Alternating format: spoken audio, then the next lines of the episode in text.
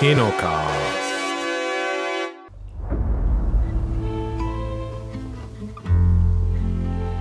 Fester.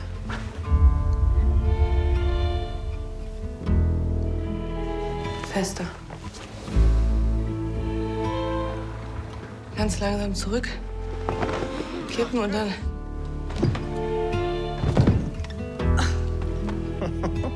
Posloucháte podcast webu Kinobox a tentokrát to bude takový rakousko-uherský speciál, protože tématem dnešního dílu je panovnice Alžběta Bavorská. No a do takového habsburského dílu Kinokástu přijela pozvání císařovna české filmové kritiky Šárka Gmiterková. Ahoj. Ahoj, moc děkuji za pozvání. A o, zase za to představení, protože si myslím, že ty mi vždycky vymyslíš takovou krásnou nálepku. No a od mikrofonu se hlásí také starý Kaiser, Oldřich Kaiser, samozřejmě české filmové kritiky Antonín Tesář.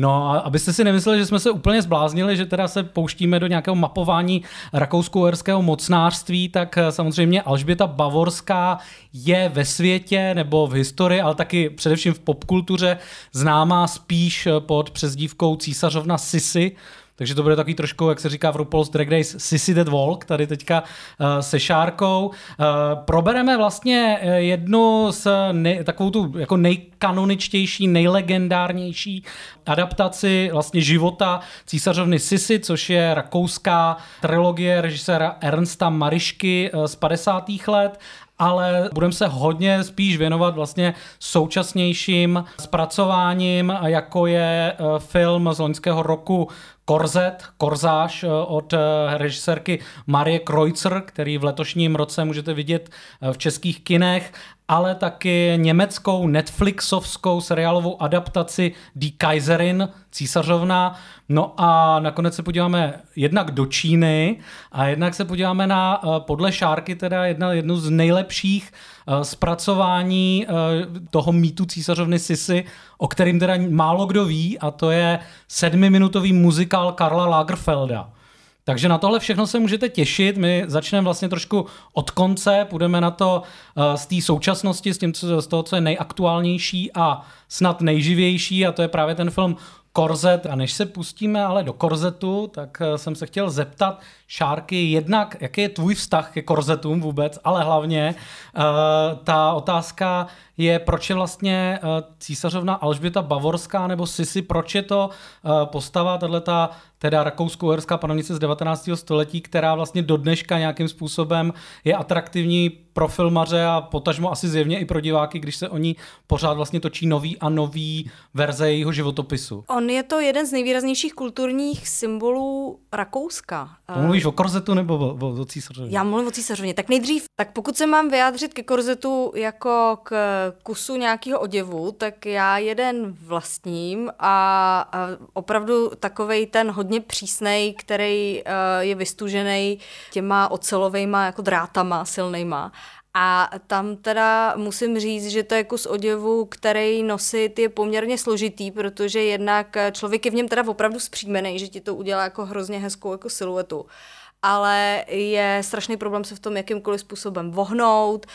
Představa, že si jako zašněruješ boty, na to musíš mít personál prostě, jo, v tu chvíli, kdy máš tohleto na sobě, zvlášť ten korzet s tou prodlouženou dílkou a blbě se v tom dýchá, protože ono tě to fakt tak jako, tak jako sepne, eh, že představa, že v tom budeš dělat nějaký rychlejší pohyby eh, a že v tom budeš pobíhat je eh, opravdu zcela mimo, protože prostě to jako neudýcháš. No. To trošku je jako už komentář k tomu filmu Korzet, protože ten jako akcentuje právě dává důraz na takovou tu upjatost, upnutost, nemožnost pohybu, nějaký, nějakou přidušenost vlastně té uh, císařovny v té její roli.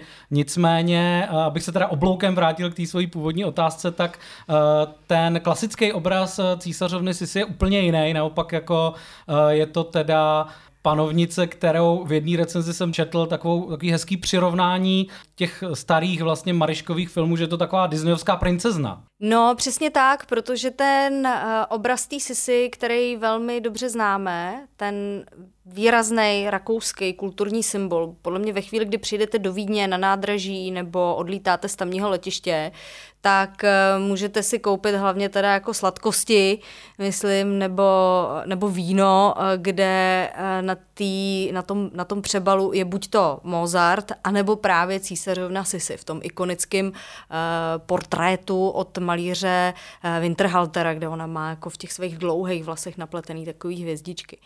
A je pravda, že uh, vlastně ta vzpomínka na uh, tuhletu historickou figuru je rozlomená mezi dvě podoby. Jo. Ona tak paradoxně existuje právě mezi tou věčně mladou Disney princeznou, tou podobou, kterou uh, tak nějak ustanovili ty filmy Ernsta Marišky s Romy Schneider v hlavní roli, o kterých se ještě budeme bavit.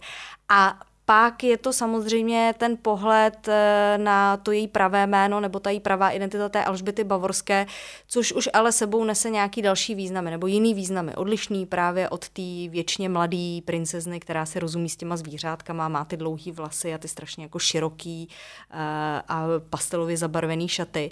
A Eh, to už je postava vlastně, která se tak trošku uh, má problém jakoby vyrovnat s tím svým stárnutím, je čím dál tím víc uh, jako odříznutá od toho svého manželství, od té své rodiny a vlastně i od té své funkce té matky národa.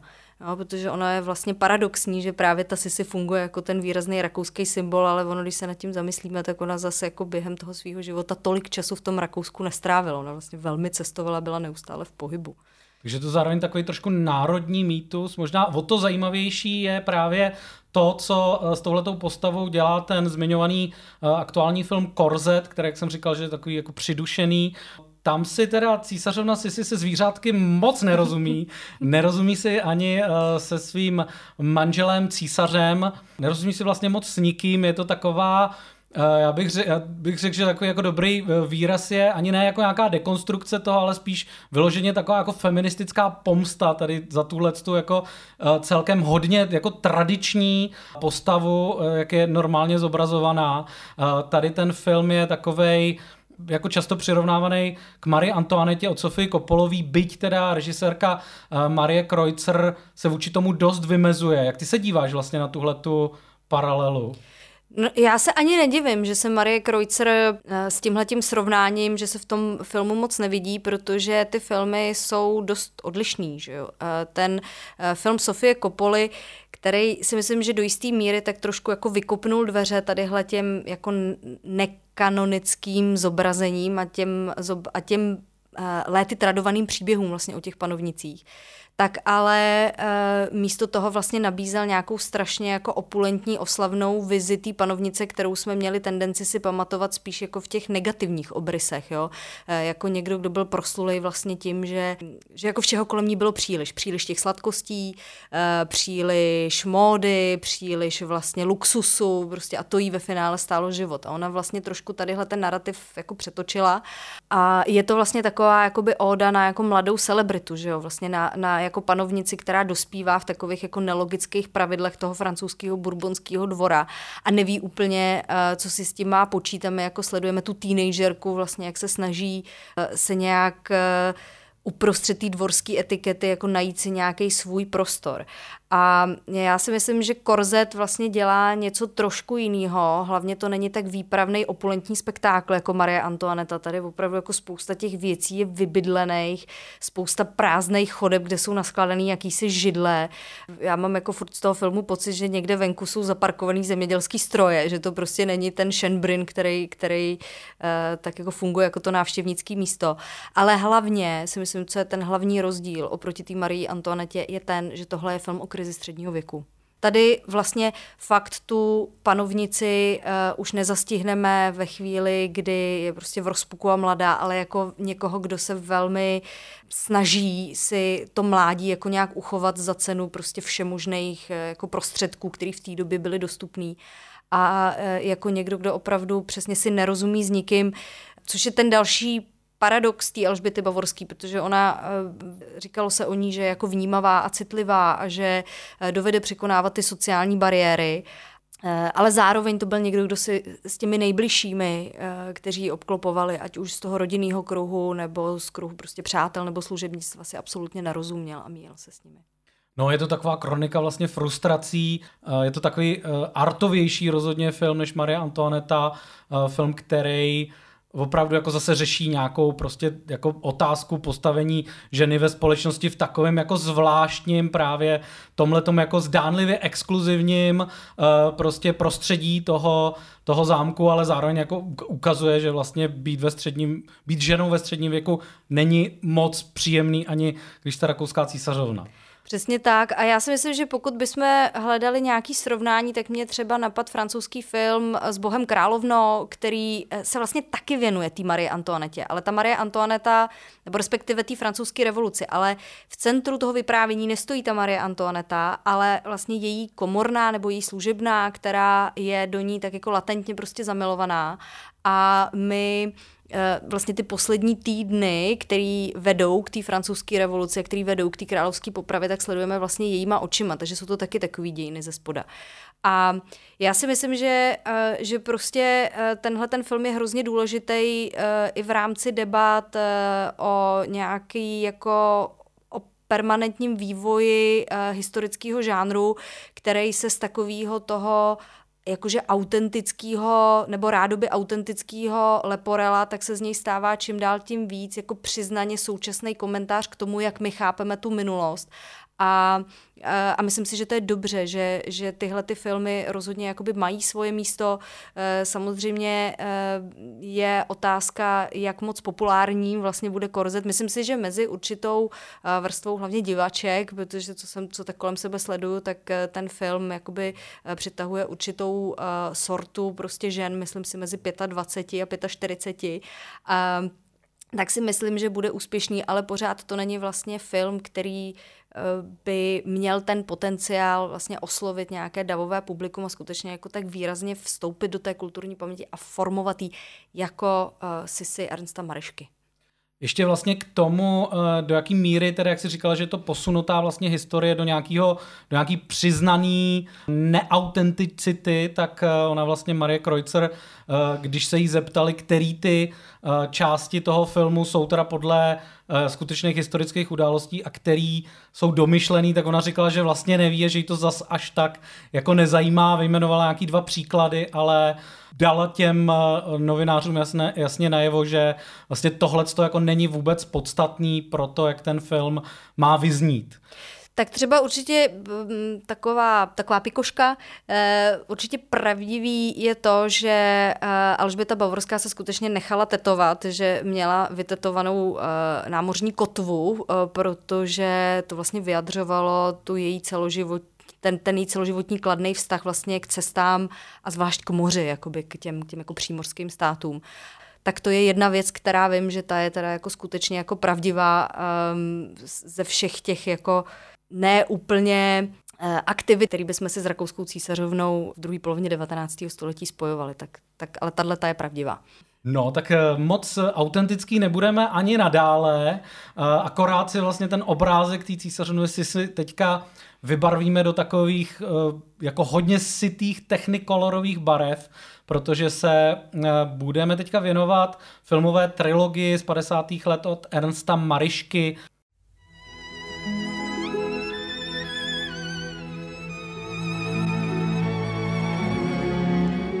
Anmut selbst.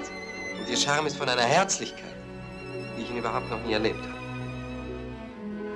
Sie ist ein Schatz. Und ich werde mir diesen Schatz von niemandem wegnehmen lassen.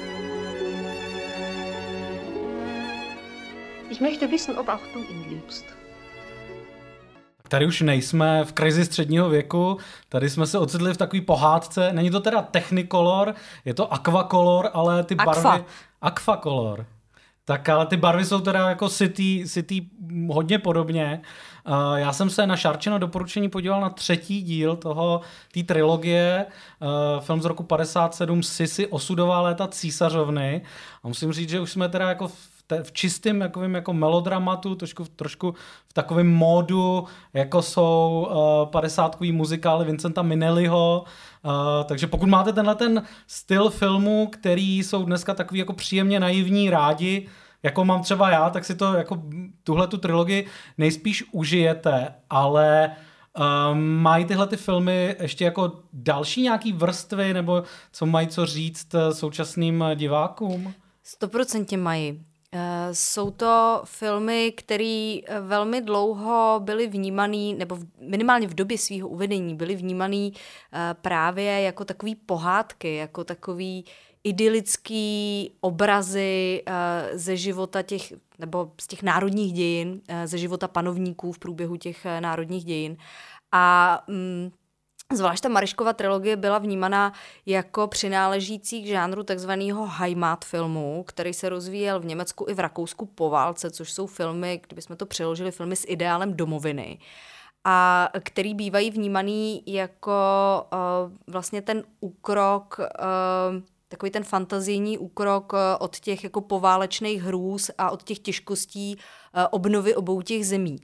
A vlastně eh, se hodně i mluví o tom, že ta Mariškova trilogie tím, že vidíme vlastně snětek mezi uh, Alžbětou Bavorskou, mezi Němkou a mezi rakouským císařem, uh, takže to má nějakým způsobem nabídnout takovou idylickou, harmonizující vizi toho spojení těch dvou zemí, který v té nedávné historii za sebou měli neúplně příjemné události jako německý Anschluss Rakouska že v roce uh, 37. Ten film vlastně bývá takhle vnímaný, ale já si myslím, že on vlastně v té tom vykreslování toho ideálu té domoviny velmi výrazně jako selhává jo? Na, řadě, na řadě míst a na řadě, a na řadě úrovní. Samozřejmě nabízí nám tu Sisi přesně jako tu pohádkovou princeznu, jako, jako někoho, kdo je definovaný svým mládím, svojí krásou, svojí laskavostí, první podání, romantickou láskou. Podání teda Romy Schneider, zároveň ona je opravdu tak jako hodně jako tradicionalistická jako panovnice v tom, že ona vlastně vždycky ne, jako neřeší politiku a ani o ní jakoby nemá zájem, aspoň podle toho, jak je tam eh, stvárňovaná ale zároveň vždycky do nějakých jako potenciálně konfliktních situacích, tak tam jako zasáhne právě nějakým svým osobním přístupem, vkladem, nebo tím, že je prostě taková jako přirozeně okouzlující, čímž jako odzbrojí vlastně nějakou tu, tu řevnivost mezi těma národama a tak dále, což je taky jako vlastně uh, něco, co docela jako souvisí s tím, co říkáš. No a já si myslím, že pro ten film jakoby definující emoce, eh, nebo pro celou tu trilogii, ale stoprocentně pro ten, eh, pro ten poslední díl té trilogie, ta definující emoce eh, není nějaká harmonie a nějaká utopie, ale myslím si, že to je melancholie. Myslím si, že to je opravdu jako taková fakt jako tesknota, která pramení z toho vědomí, že tohle je ideál, který, který prostě nelze jako naplnit, který mu nelze dostat už jenom vůbec uh, to manželství, který tam sledujeme mezi císařem a uh, mezi sisy, tak je tak zvláštně jako dysfunkční, že jo? který je neustále uh, jako narušovaný zvenčí, ať už těma pravidlama toho rakouského dvora, nebo mm, matkou France Josefa, tchýní Sisy, která, která je takový ten strážce těch, těch jako rakouských pořádků. A vlastně ale i tak trošku i tou jako osobností té Sisy samotný, která uh, víc než aby byla doma a aby plnila funkci toho národního symbolu, milovaného, zbožňovaného, uh, tak velmi často uh, vlastně v tom Rakousku vlastně není. Uh, často z něj odjíždí. Ten druhý díl té trilogie se víceméně celý odehrává skoro v Maďarsku a uh, místo toho, aby jsme ty manžely viděli pospolu uh, v nějaký tý jako heterosexuálním, v tom heterosexuálním svazku, jak ho prostě, jak ho jakoby naplňují tou láskou vzájemnou, tak je vidíme neustále jako rozdělený.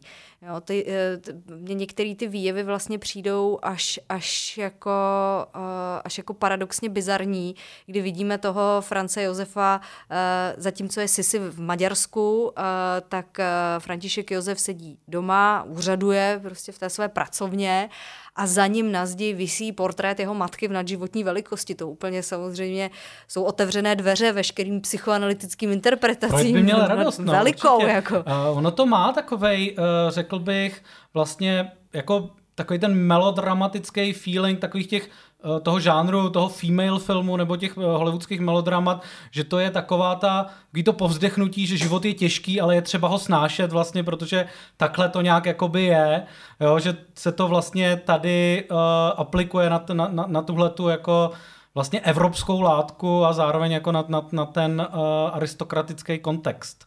No a ten pár my ho vlastně málo kdy vidíme nějak pospolu, zvlášť jak bolestný to jejich rozdělení je v tom třetím díle, kde uh, vidíme, jak uh, vlastně Františku Josefovi jeho manželka velmi chybí, tak se rozhodne z té Vídně, z té pracovny teda jako odjet za ní. A zároveň si si zjišťuje, že její manžel chybí, takže z Maďarska se vrací zpátky do Rakouska, oni se setkají kdysi jako na půli cesty, uh, kde ještě ke všemu navíc jako předstírají, že teda nejsou tím císařským párem, ale že jsou vlastně obyčejnými návštěvníky nějaké horské usedlosti. A e, tam, když oni vlastně skutečně mají ten čas jenom pro sebe, stranou pravidel e, toho Shenbrinu, a můžou opravdu se jenom jako pobíhat po těch e, horských úpatích, tak tam je vlastně scéna, kde oni k sobě běží a, a, a padnou si do náručí, ale vidíme, že je v tom jakoby něco špatně, protože vidíme, že tu si něco jako velmi výrazně bolí. V tu chvíli se dozvídáme, že si je teda pravděpodobně fatálně nemocná tuberkulózou a musí zase odjet prostě někam jinam pro změnu se svojí matkou a léčit se u moře na ostrově Korfu.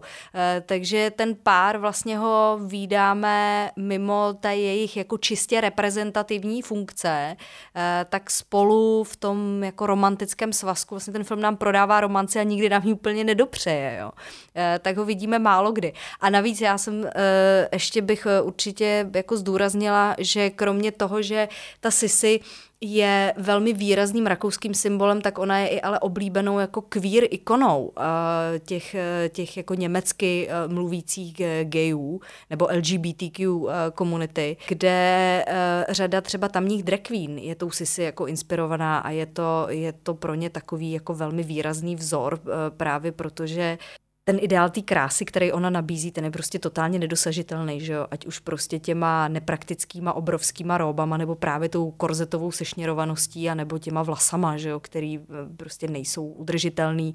A zvlášť v té době, eh, kdy jsi si žila, tak eh, jako starat se prostě o takovouhle jako chloubu nebo jakoby ozdobu pokrývku hlavy, tak vyžadovalo vysokou jako náročnost, disciplínu, časovou i finanční investici, řekněme. A ještě když jsme, eh, když jsme ještě u toho queer čtení, eh, tak eh, bych zároveň zdůraznila, že právě v tom třetím dílu vlastně vidíme, co si jako drag, nebo co si jako vystupování v roli, kde ten dotyčný nebo ta dotyčná selhávají, protože ten film tak jako graduje, nebo celá ta trilogie graduje cestou Františka Josefa a Sisi do Itálie, kde mm, vlastně tamní obyvatelstvo vůči ním nebylo úplně přátelsky naladěné. Nedozvíme se úplně proč v tom filmu, ale je to tam jako řečený, že prostě Italové v tuhle chvíli nemají úplně moc rádi prostě habsburské uh, panovníky.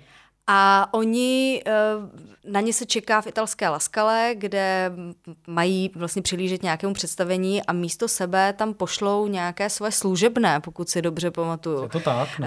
Kteří vlastně dostanou na sebe vlastně ten, tu, tu, tu jako uniformu, že jo, rakouskou a ty nádherné prostě zdobné jako róby a eh, nebo tu nádhernou zdobnou róbu té, té císařovny a totálně v tom jako selžou. Takže je to vlastně i film, který v sobě má jakoby ty, jakoby ty znaky, řekněme, Eh, toho přivlastňování si nějaké nedosažitelné role prostě právě těmi, těmi, těmi lidmi, kteří tak žili jakoby kolem toho, eh, kolem toho císařského páru.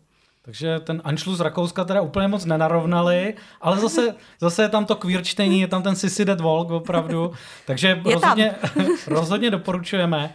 Ale teď se podíváme, jak se vlastně s touhletou látkou poprali němečtí tvůrci, kteří vytvořili uh, seriálovou adaptaci uh, života císařovny pro Netflix. Uh, seriál uh, The Empress, Kaiserin, císařovna.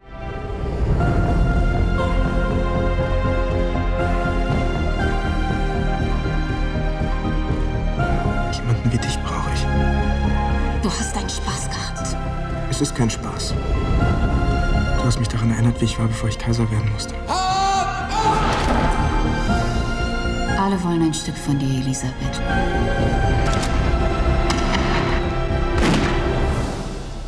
Wir schaffen das. Zusammen.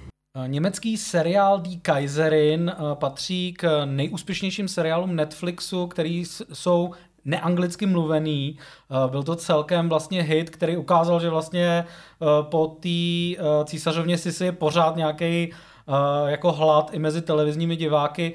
Přinesla tahle ta série ale něco novýho, nějaký vlastně trošku neotřelejší pohled, nebo k čemu je to vlastně podobnější? Tomu Mariškovi anebo tomu Korzetu? Já, uh, ono je to tak rozkročený mezi oběma uh, těma filmama, řekněme, protože uh, skutečně dostaneme vyprávění jenom o těch mladých letech té císařovny, takže jsme vlastně v tom sisi období, uh, ale uh, ta hlavní hrdinka tady vlastně tu přezdívku jako odmítá a jasně jako říká, že jí jako nepříjemná velmi. A, a zároveň je tam uh, mnohem výraznější to gesto uh, zase nějakého jako časového odstupu toho vědomí, že uh, tohle je Sisi, rakouská císařovna pro rok 2022. Takže se tam trošku jiným způsobem vlastně pracuje s těmi kostýmy, jinak se tam pracuje vlastně s konstrukcí těch postav, už to nejsou takové ty barvotiskové prototypy, protože si myslím, že zvlášť ten František Josef v té Mariškově verzi chvílemi na mě jako dítě působil jako idol svým způsobem, ale eh, čím častěji se na ten film jako dívám v dospělosti, tak eh, na mě působí spíš opravdu jako takový jako rakouský panák trošku v té uniformě. A eh, myslím si, že je příznačný, že tenhle ten seriál vlastně vzbudil tu, řekněme, globální pozornost. Nevím třeba, jaká čísla jsou mezi americkými diváky. Samotnou by mě to zajímalo.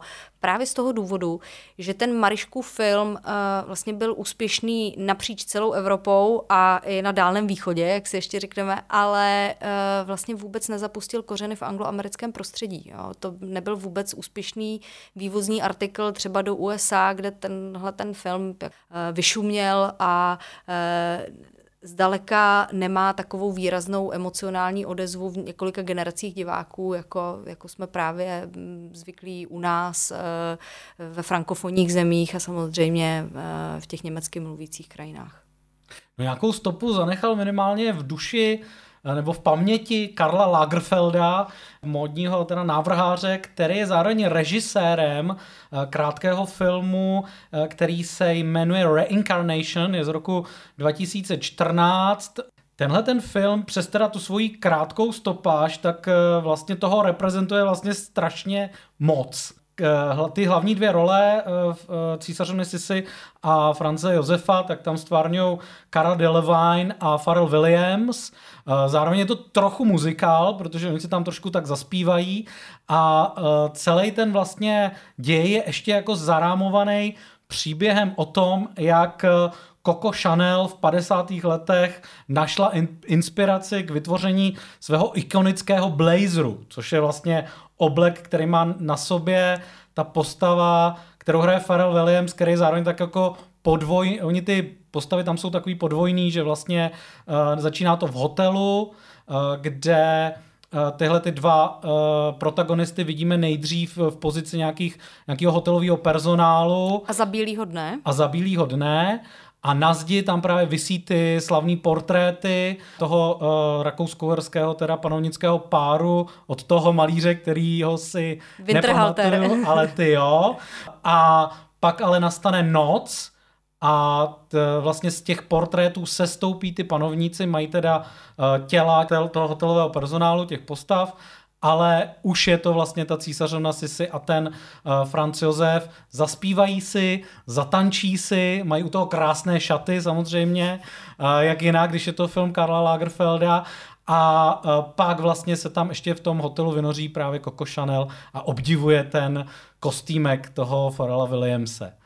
Takže jako taková velmi jako věc, která trošku zamotala hlavu, jak jsem koukal modním novinářům, který často jako nechytli uh, některý z toho, z té spousty vlastně těch kontextů, který jsou tady naznačovaný, ale zároveň jako ten film uh, je teda jako velice právě jako mnohovrstevnatý, působivý, i jako vlastně velmi hezky se na něj kouká. Je to taková vlastně módní triáda, eh, přiznává tady eh, císařovně Sisi ten její status té módní ikony i ve své době. Eh, ono, když si uvědomíme, že ten že ten status vlastně Sisy jako svého druhu výrazné historické osobnosti se začal formovat jako záhy po její smrti díky, eh, díky symbolistním a dekadentním básníkům a poté vlastně tak nějak jako, jako vyšuměl a odumřel a právě se vrátil zpátky až s tou Mariškovou verzí, která je samozřejmě kostýmně jako velmi jako bohatá a opulentní. No, ale když jsme teda u toho trojuhelníku, který vidíme ve filmu Reincarnation toho módního, tak samozřejmě Karl Lagerfeld eh, za kamerou a vlastně autor tadyhle toho eh, krátkého módního filmu což je takový žánr sám o sobě. Císařovna Sisi, kterou teda um, stvárnila modelka, příležitostná herečka Cara Delevingne a, a Coco Chanel, že jo? takže je otázka, jak vlastně tyhle ty tři věci spolu, uh, spolu souvisí. Karl Lagerfeld ukazuje, že vlastně dost výrazně tohleto Ostatně není ani jeho první setkání se Sisi. On uh, v polovině 90. let vydal takovou fotoknihu, která vlastně taky tematizovala uh, Sisi, ale uh, v úplně jiné době a uh, vlastně trošku jiným způsobem uh, stvárnila jí modelka německého původu Nadia Auermann a on ji vlastně rámoval v tom, um, v tom jejím uh, období, které strávila na Korfu právě, když se jakoby léčila uh, z té plicní nemoci a tam ona sní vlastně o nějaké aférce milostné s takovým jako řeckým polobohem vlastně, takže je to jako trošku odlišný pohled, než nám, než nám nabízí uh, Reincarnation. A uh, je to film, který, uh, který je jako takový hravý, jo, prostě je to, je to, uh, je to jako krátký útvar, takže prostě nečekala bych od něj zas, zas nějaké uh, vrstevnaté hlubinné významy. Eh, v podstatě to, co tam vidíte, je to co, eh, to, co vám ten film chce říct. Ale jsou tam docela zajímavé posuny právě v tom zobrazení eh, té císařovny Sisy. Protože když tady mluvíme o tom slavném Winterhalterovi portrétu, tak ona má vlastně ve vlasech ta skutečná panovnice takové šperky ve tvaru hvězdiček, kdežto ty obrazy, které vidíme v tom Lagerfeldově filmu, jsou jsou vlastně už jakoby variací tadyhle na ten obraz. To už jsou skutečně jakoby nějaké interpretace uh, právě podobizny té Kary Delevingne a ona nemá v těch vlasech hvězdičky, ale ty rakouské hořce, ty, ty uh, Edelweissy, Eh, a vlastně jakoby sledujeme mnohem, mnohem jakoby idyličtější verzi toho, eh, toho života eh, císařovny Sisy, protože tam se nám ta rodina vlastně jako v noci během té reinkarnace, během toho zpěvu se nám vlastně sejde, protože tam vidíme to malé dítko, vidíme tam teda Františka Josefa. Dcera která je i v tom, eh, i v těch, eh, i v té trilogii. kterou vidíme vlastně na konci eh, toho, toho posledního filmu. A je tam teda Pharrell Williams, který je vlastně zase nějakou jako interpretací toho Františka Josefa současnou, že jo, protože je to vlastně afroameričan nebo američan. A, a strašně zajímavý je, je ten písňový refrén a vlastně ten doprovodný tanec k tomu, který vlastně stojí na slovu nebo na dvou slabikách CC, což může být Sisi, ale jsou to i ta dvě spojená C toho uh, Chanelovského loga, ale vlastně existují i čtení, které v tom vnímají uh, takový, takový příkaz jako CC, jako podívej se na mě, jo, hleď na mě. A ten film skutečně jakoby uh, tím, jak pracuje se střihem, tak nám vlastně vytváří, mm, nebo nás tak jako všívá do té, do té uh, hry pohledů uh, mezi tou reinkarnovanou Sisi a Francem Josefem, tentokrát v roce 2014 prismatem Karla Lagerfelda. Tak to si myslím, že jako je celkem vrstevnatý takhle. Asi jo, že jo. Já jsem tomu filmu chtěla něco upřít, tak se omlouvám. The world. Sí, sí.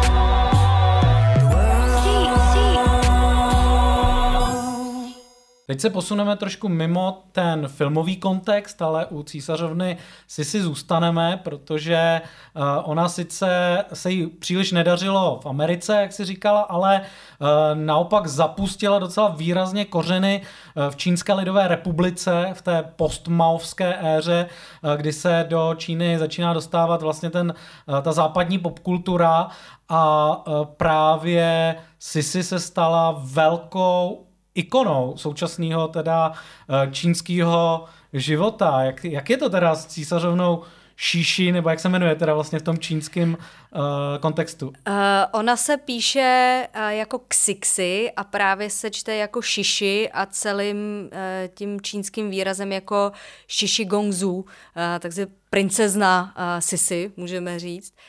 Um, ten, mm, to vlastně přivlastňování si uh, tadyhle toho uh, rakouského příběhu tím čínským publikem je nesmírně zajímavý.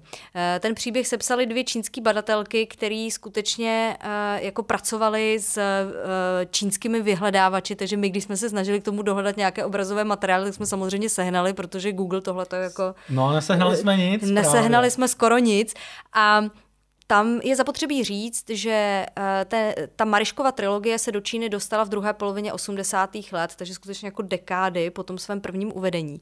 Ale mm, okamžitě jako se získala výraznou diváckou oblibu. Částečně to bylo z toho důvodu, že prostě po uh, letech hladu, po nějakých romantických příbězích, tohle to byl takový ten skutečně velmi uh, jako prvoplánový, jako romantický příběh, kde uh, jeden z těch výrazných faktorů, který napomohl tomu čínskému přijetí, byl ten fakt, že tam je právě ta hrozivá postava té tchýně, což je prý jako v těch čínských romancích docela jako výrazný element. Eh, jo, marche, matriarchy bývají zlí v čínských filmech, to jo. Ono je to vlastně vidět i třeba v takových filmech, jako jsou uh, Crazy Rich Asians, ty uh, Ježiš, jak se to jmenuje česky, šíleně bohatí Aziati, Aziati. prostě eh, v tom, eh, což je jako americký film, ale vlastně věnovaný eh, čínským těm bohatým elitám a tady tam taky jako vlastně vidíte takovou tu postavu jako ty dominantní prostě paní domu, která jako velmi přísně teda dohlíží na to, aby všechno bylo v pořádku. No a uh, taky vlastně to byla láska mezi aristokraty, což, je, což byl taky obraz, který vlastně ta Čína během té kulturní revoluce uh, úplně jako neznala a, uh, a byla to tím pádem výrazná novinka. Ale nebyly to jen tak nějací aristokraté, byly to aristokraté z, prost, z prostoru té uh, střední Evropy, která vlastně s tou Čínou nikdy jakoby neměla žádný výraznější konflikt nebo nějakou složitější historii, kdyby tenhle ten příběh se odehrával třeba na anglickém dvoře, tak už by uh, to přijetí bylo mnohem složitější a komplikované právě uh, těmi historickými důvody. Vlastně i třeba, já nevím, jako francouzský příběh by jako byl komplikovaný pro, pro tu diváckou odezvu. Tohle to tam, tohleto tam vlastně jako nastalo uh, a uh, dneska vlastně ta postava uh, Sisi funguje skutečně nejenže nezávisle na tom historickém předobrazu, ale vlastně už trošku nezávisle i na tom, předobrazu uh, těch filmů Ernsta Marišky uh, na tom předobrazu té Romy Schneider, uh, protože uh, vlastně uh, Číňané si z toho dělají takový vlastní kulturní konstrukt, který vlastně vybavují nějakými jako vlastními, uh, vlastními hodnotami. Jo? Ono, ono se to vlastně víceméně blíží uh, vzhledově uh, pořád tomu, uh, jak to, uh, jak císařovnu Sisi vlastně známe z toho Mariškova filmu, eh, takže eh, velmi často se třeba pořádají eh, v Číně vlastně svatby na klíč v duchu právě toho rakouského mocnářství. Sisi samozřejmě velmi dobře funguje i jako nějaký propagační nástroj pro nějaké cestovatelské balíčky napříč jako Evropou, zejména teda střední a východní Evropou, zejména teda cesty do Maďarska, že jo, jakože toho, té, té milované země, téhle té panovnice. Ten obraz té princezny Šiši uh, funguje i uh, ve spojitostech, v nichž bychom uh, tu původní Mariškovou si úplně neviděli, jo. takže třeba kliniky, které nabízejí nejrůznější zákroky estetické, jako zvětšení poprsí nebo prodávají třeba různé vaginální krémy, tak jsou vlastně prodávané skrz tuhle tu figuru.